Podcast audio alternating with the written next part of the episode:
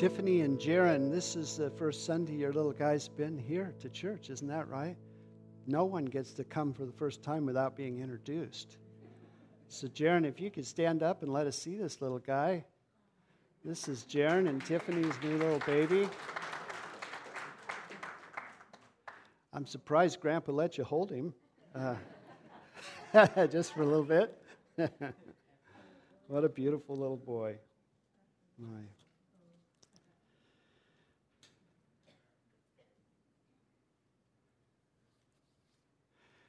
It is going to be a, a long time for me um, when I can look out on a Sunday morning and see our dear sister and fellow servant Mary Ann sitting back here without Daryl next to her. It's very hard, and it'll be a long time before I can get used to that. Um, on the evening that Daryl went home to be with the Lord, Joshua, our son, was away uh, at a Bible study group, a youth group meeting, and didn't get home until 9:30 or 10. Kathy and I had sat up late to tell him about Mr. Wicks's homegoing, and when we told Josh, I mean, he had come in and he was so happy. He'd been this wonderful Bible study. He said it was a great study, Dad, and he told me all about it. And I asked him to sit down. I have some tough news to tell you. And I shared it with Josh, and, uh,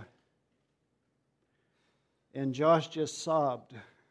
And uh, we sobbed together and for quite some time.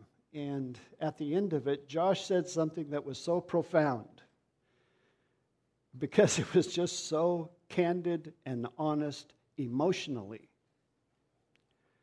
He wiped the tears back and looked up at me and he said, Dad, what am I going to do now?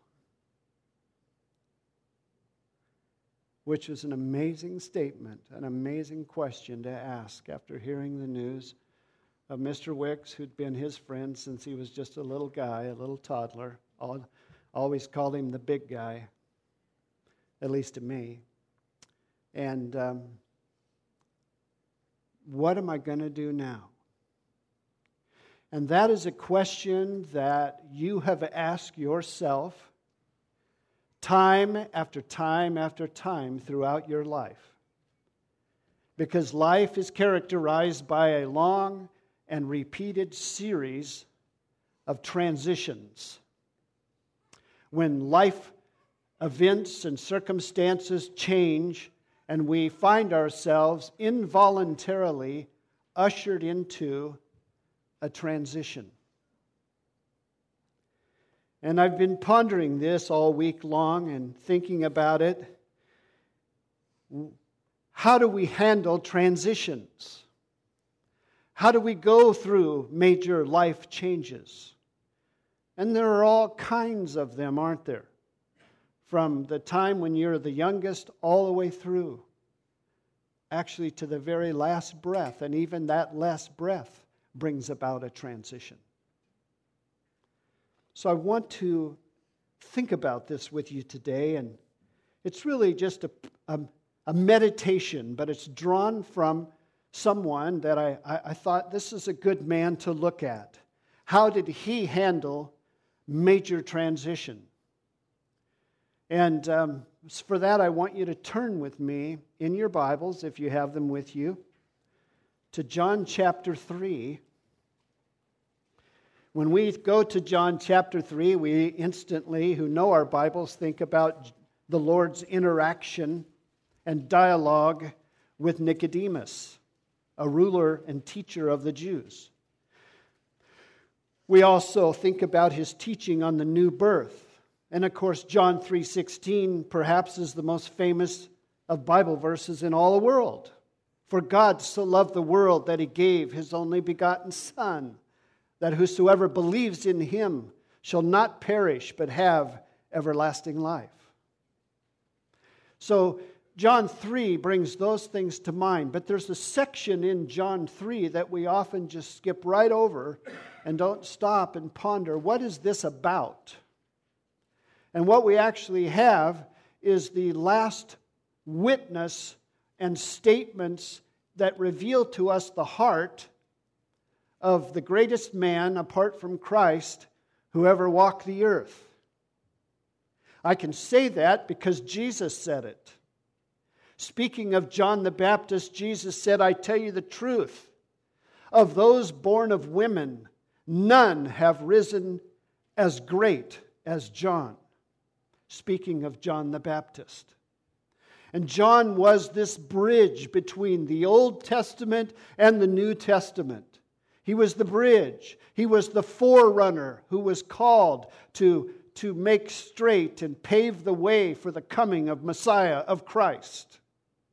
And John was this square jawed, rough prophet who lived in such simplicity, who lived, from our standards, in utter poverty. And yet, the Lord said of him, None have risen greater than John.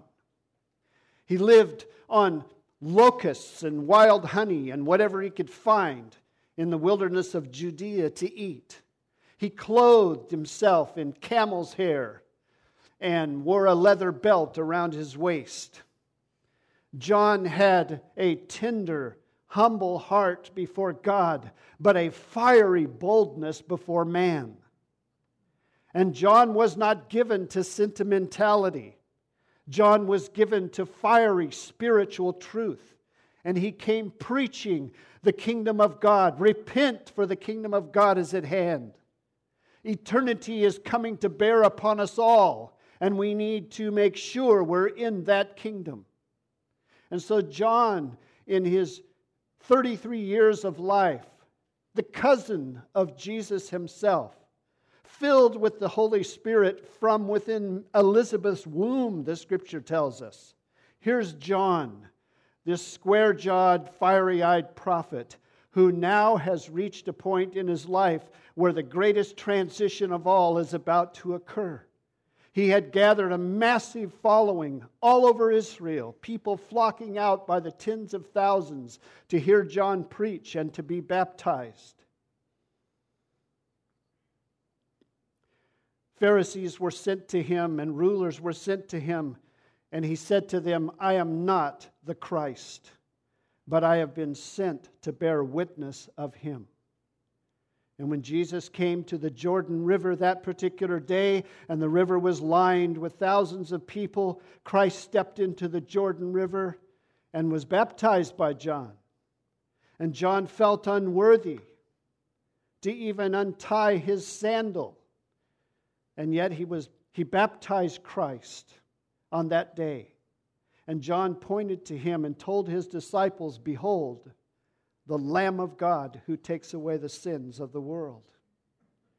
None have risen greater than John. So I thought to myself, Lord, we are in a huge transition as a church family.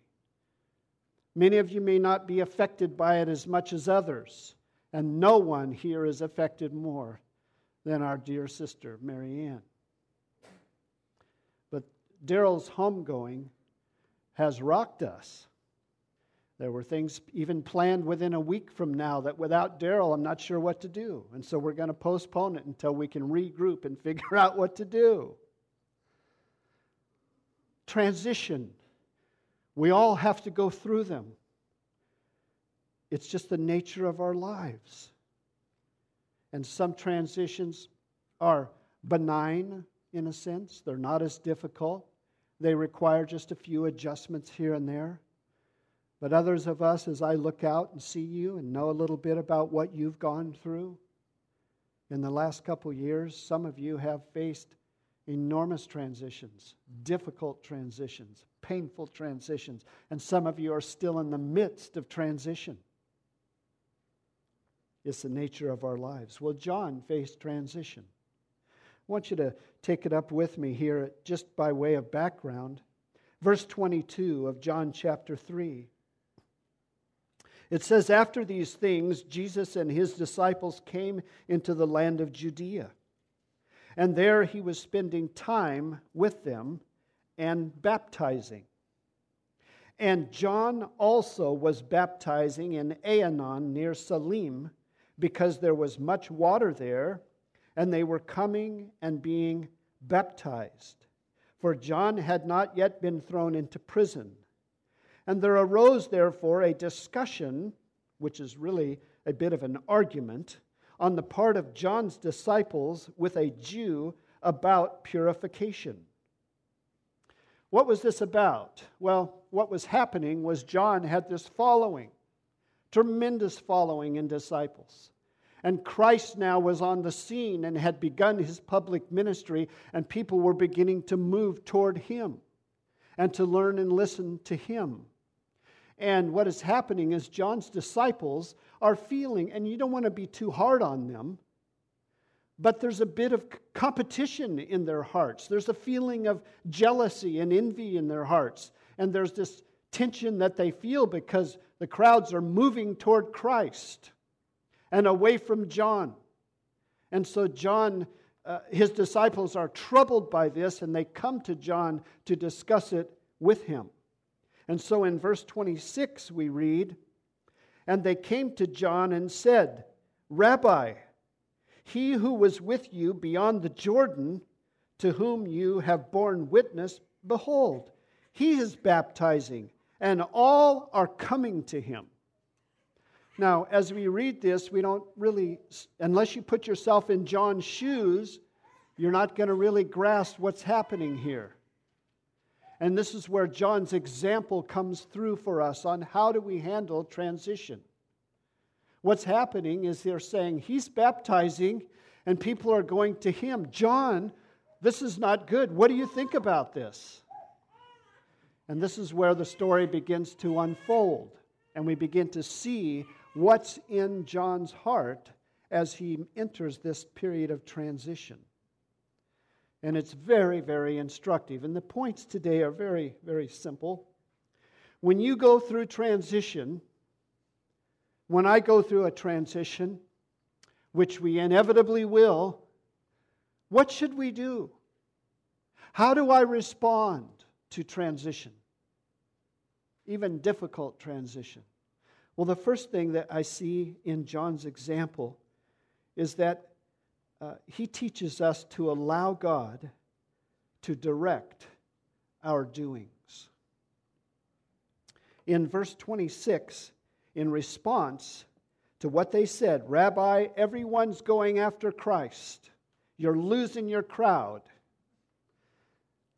And John says this in verse 27 John answered and said, A man can receive nothing unless it has been given him from heaven. That statement is a telling statement of John's understanding of his life. You see, every spiritual gift that you've ever received, every enablement and talent and ability that you've developed through the years, and every person in your life that's been valuable and significant and has, been, has meant a great deal to you, all of that is a gift from God. No man can receive anything in the context of the kingdom of God, of being a child of God, of belonging to Him. All that we receive that is good has come from God. We don't own it. We can't white knuckle it. We can't hang on to it. It's given to us. And when something very valuable, whether it's a job or whether it's your health or whether it's a loved one or whatever it is, when something that we have been given from heaven is being taken, we are immediately jolted and our sensibilities are disrupted, and we're saying, Don't take that away. And yet we know that whatever we've received here on earth can't last we don't have anything here that we can hang on to, not earthly gifts.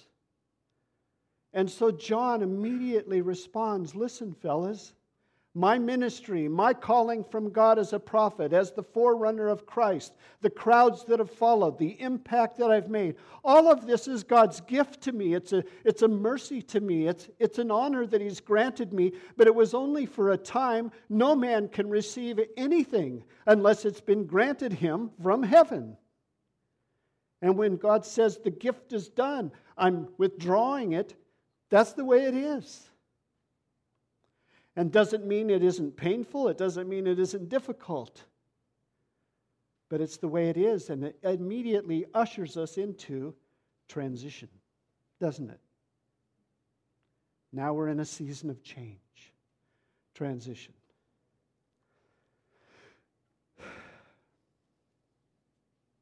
Secondly, through John's example, he would tell us when you're in the midst of transition, Allow God not only to direct your doings, but also to direct your life.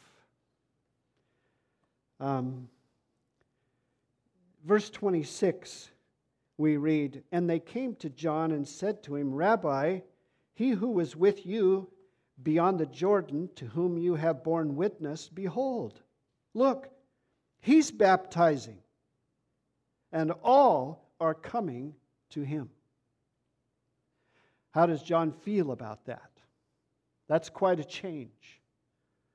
How would you like to be called and have your entire work, your entire life's work, which was the Baptist, John's entire life's work had reached ahead, and all that he had done, and the following that he had acquired, and the thousands and thousands that had been affected in Israel through his preaching and his teaching and his ministry that God had granted him from heaven, all of it was given to him to simply surrender up to Christ. He had to relinquish it and give it all away, just like that. And so, how did he feel about that? They're all going to him now. And John is being eclipsed. John is like the twinkling stars that I looked up at last night from my backyard, tiny little beautiful twinkling stars. But as soon as the dawn broke and the blazing fullness of the sun came up over the horizon, all those stars seemed to disappear. John was like one twinkling star. But when the full blaze of the sun shines, the twinkling star isn't seen. That's where John was. So, how did he feel about that? He tells us exactly how he feels about it, and he rejoices in it. He affirms it and says, This is what life's about, for the child of God, that is. Not for the world, but for the one who knows the Lord and loves the Lord. What is it? It's found in verse 30. Look at this terse, condensed statement that basically characterizes the beginning of our Christian life all the way to the end. Look at verse 30. John says, He must increase, but I must decrease. And in the Christian life and in your life as a, as a person of faith who come to trust Christ and love the Lord and live your life for Him, the whole of your life is characterized by transition after transition. And when those transitions do their work within you, what happens is that you begin more and more to have this profound conviction that my life is about Him increasing and me decreasing. Increase, decrease. Increase, decrease. That's what it's all about for the child of God. Now, that's upside down from the way the world thinks, isn't it? The world doesn't think like that, and it doesn't operate on that kind of a principle because it's a divine principle. I love that in John. What humility. His disciples are worried about his feelings and about his reputation and about his popularity, and they come and they say, Hey, he's baptizing over there, and everybody's following him. John, what are we going to do? And John says, He must increase, and I must decrease. How's that for, from the lips of someone, Jesus said, Of those born of women, none have risen as great as John.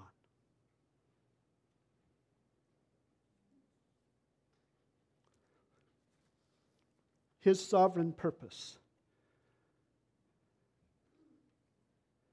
His sovereign purpose for you and for me is being worked out. He is in control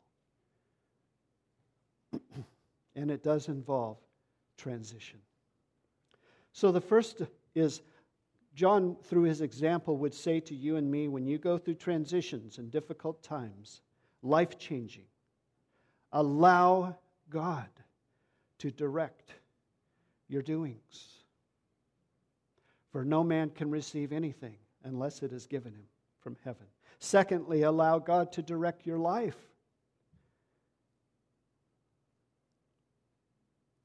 Increase, decrease. Thirdly, allow God to direct your joy. See, I, I, came across this statement years ago, and it was a simple statement. It was joy can, excuse me, joy never comes from things we can lose. Joy cannot come from things that we can lose. Joy is much more profound than that. And if you're a child of God, then your fellow believers are people you can really never lose, ultimately.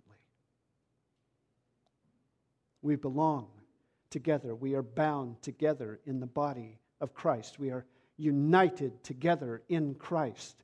And in a sense, we never lose each other ultimately. But there are transitions in life when we lose each other temporarily, and they're painful and they're hard. And sometimes seemingly unbearably hard. But God will carry us. Where am I getting this? Verse 29. Listen to what John says. He says, He who, he who has the bride is the bridegroom. Okay? The bride and a bridegroom. The bride belongs to the bridegroom. So John sees this, uses this illustration for us.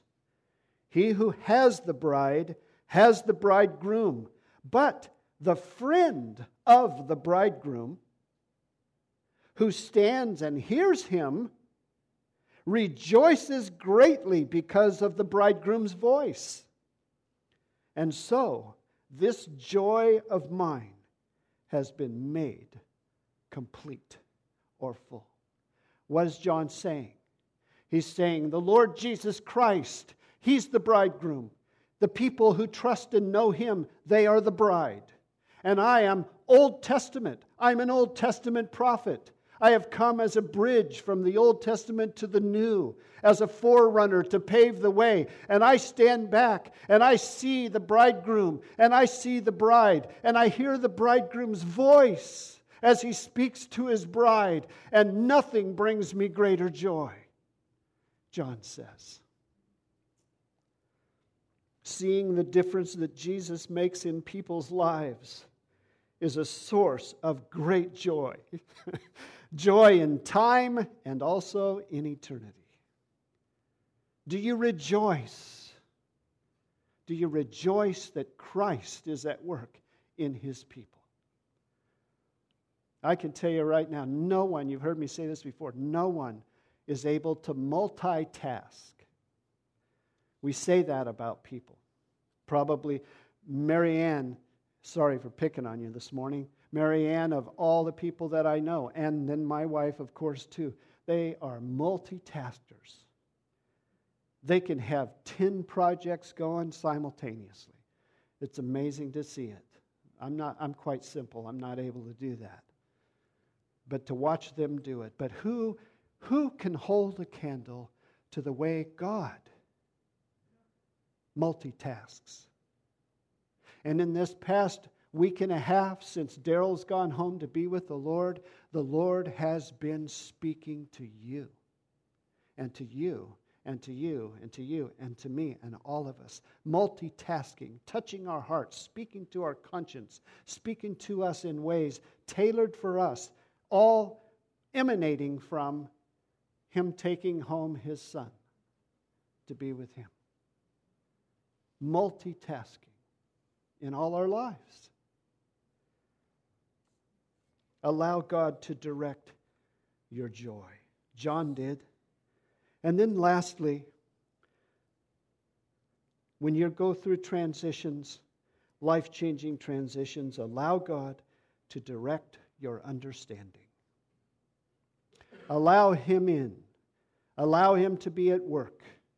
Uh, sometimes in, during these periods of pain and loss and transition and difficulty, I, I, I almost find myself, when my kids were little and we needed something for them to do, you know, little kids, they can occupy themselves with anything. And then I learned very quickly it was a mistake because I thought uh, my little one is needs something to do and he's got all this excess energy. I know what I'll do. I'll find one of Kathy's wooden spoons and one of her stainless steel cooking pots, and I'll give him the spoon and the cooking pot and sit him on the floor. Oh my, what a mistake. What do you think happened? What do you think I heard for the next hour? The clanging on this pot. But sometimes when I'm going through difficult, life changing transitions, it's as though that experience had climbed right into my head and all I could hear.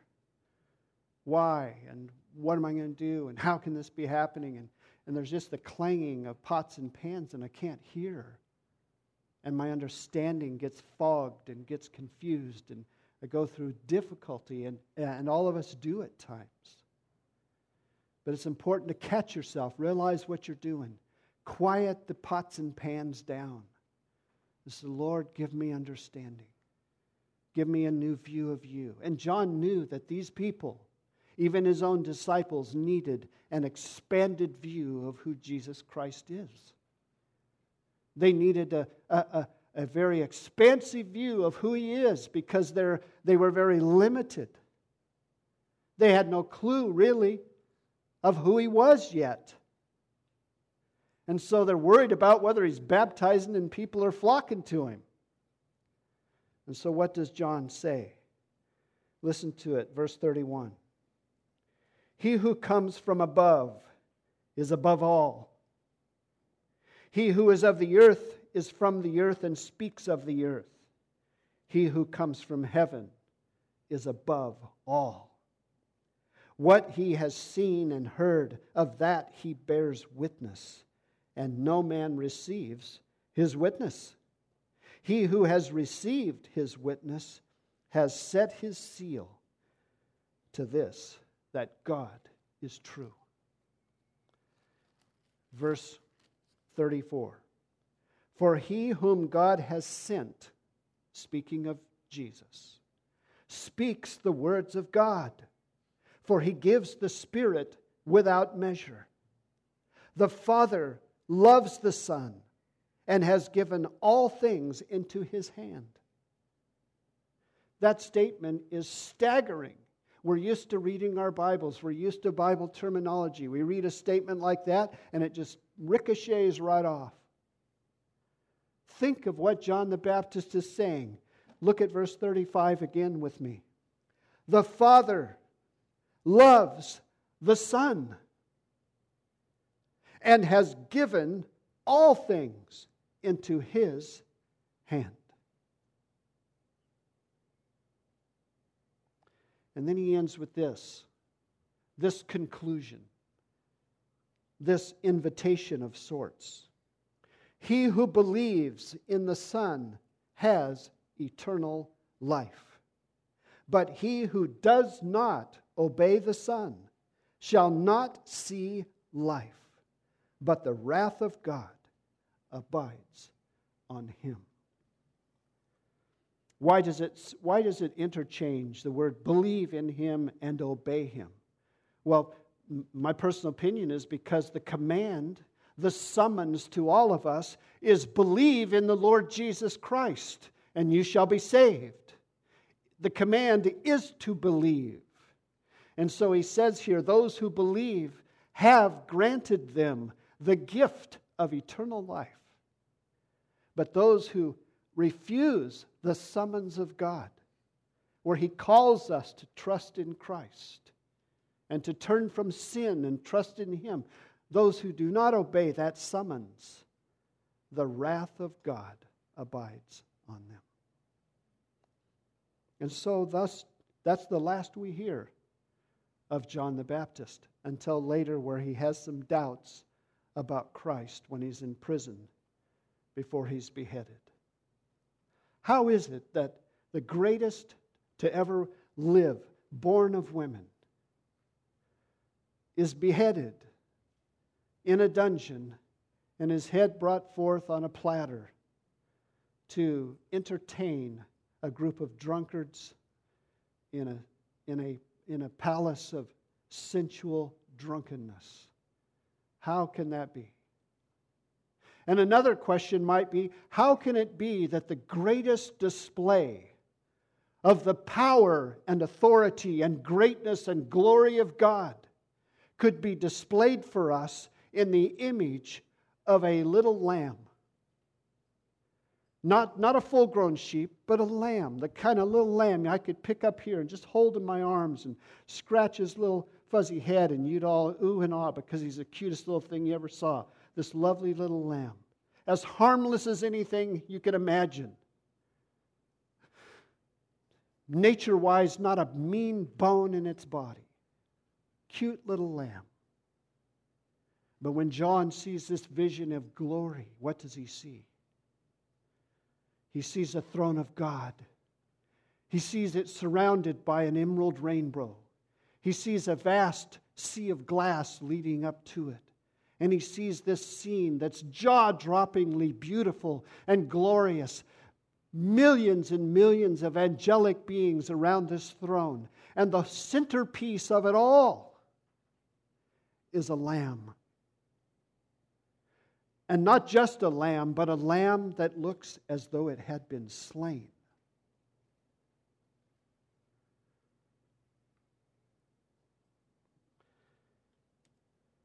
Christ. I want to end this with, in this little talk, with a verse that got hold of me last night before I went to bed. I was, it was midnight and I was pondering this verse. And it's the word nevertheless. You notice how we use that word? You use it very often. Nevertheless. Nevertheless is a word that speaks of transition.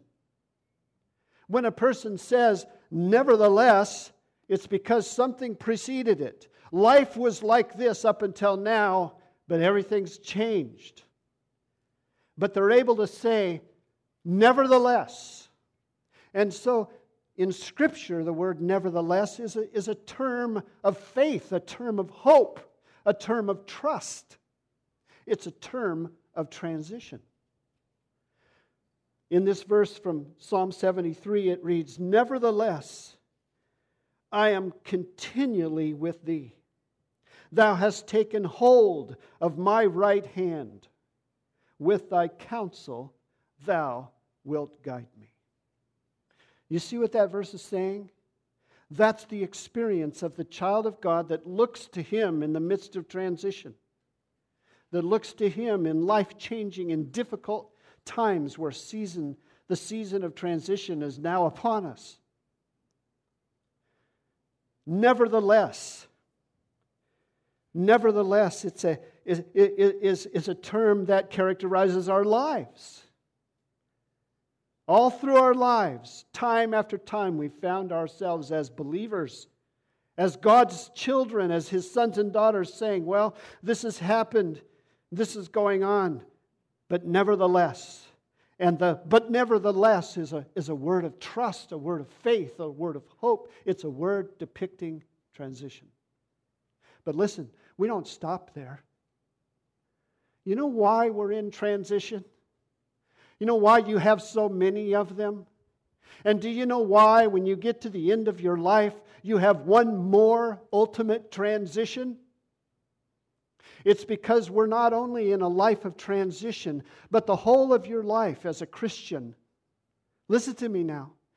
My life and your life, all of us together who know Christ, we have a destiny. And what that means is, is that my life is not only a series of transitions, but it has a trajectory. My life is on a course that cannot be altered because of the promise of God to me. And so, after all the transitions of life occur for you and for me, finally we'll reach that final transition.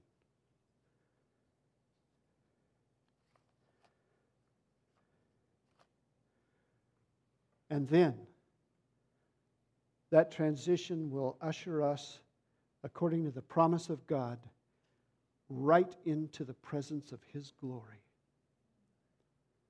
That's trajectory. That's true of every child of God. Transition after transition, many, many, but one trajectory. Just one. Jesus put it this way in John 17 Father, he prayed, Father, I desire also that those whom you have given me be with me where I am, so that they may behold my glory. What does this verse say? Nevertheless, a word of transition. I am continually with thee it's hard. My heart is aching. I don't know if I can get through this. But thou hast taken me by the right hand.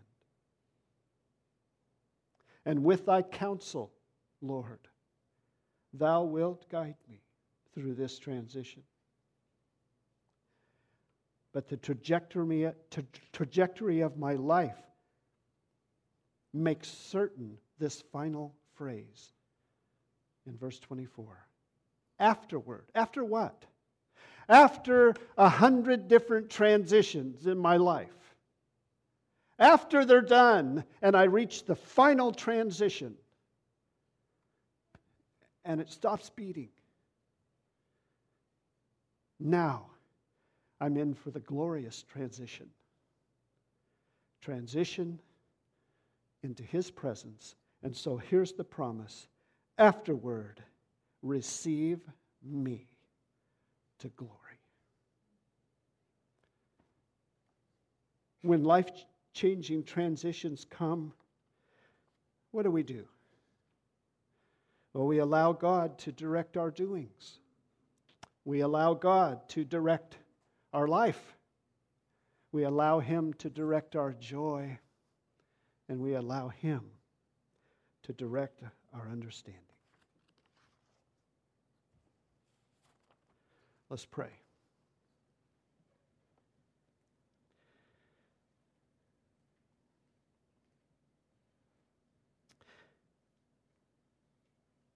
Our Father in heaven, we're on earth and you are on the throne.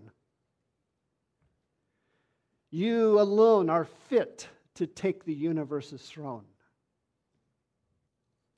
And our lives here on earth, Lord, are lives of change, lives of transition, sometimes painful transition. But Lord, thank you that though our lives have so many twists and turns and involuntary transitions, many, many, many, of such hardships. Thank you that our life as a child of God has one single trajectory. That we are going to one day come home and you will receive us to glory. And we will know that the Lamb who shed his blood for us, who gave his life for us, that lamb is the reason of that trajectory. Lord, thank you. Thank you for life in union with Christ. Thank you for the newness of life that you have given to us. And thank you that though difficulty comes and hardship comes and seasons of change come, Thank you that you have set us on a course that cannot be altered, that ultimately leads home. And so during our earthly life, grant us, grant us your direction. Directing our doings, our life, our joy, our understanding. Be at work in all of us as we go through these transitions. And Lord, this morning again, we pray for grace, for your enabling grace in Marianne's life beyond any that she's ever known. That you would sustain her and comfort her and grant her daily strength and enablement to pick up and to keep going and to do what she needs to do, all along knowing that you, Lord, you have taken her by the right hand, and with your counsel, you will guide her. And even she, along with all of us, afterward will be received to glory. Thank you, Lord.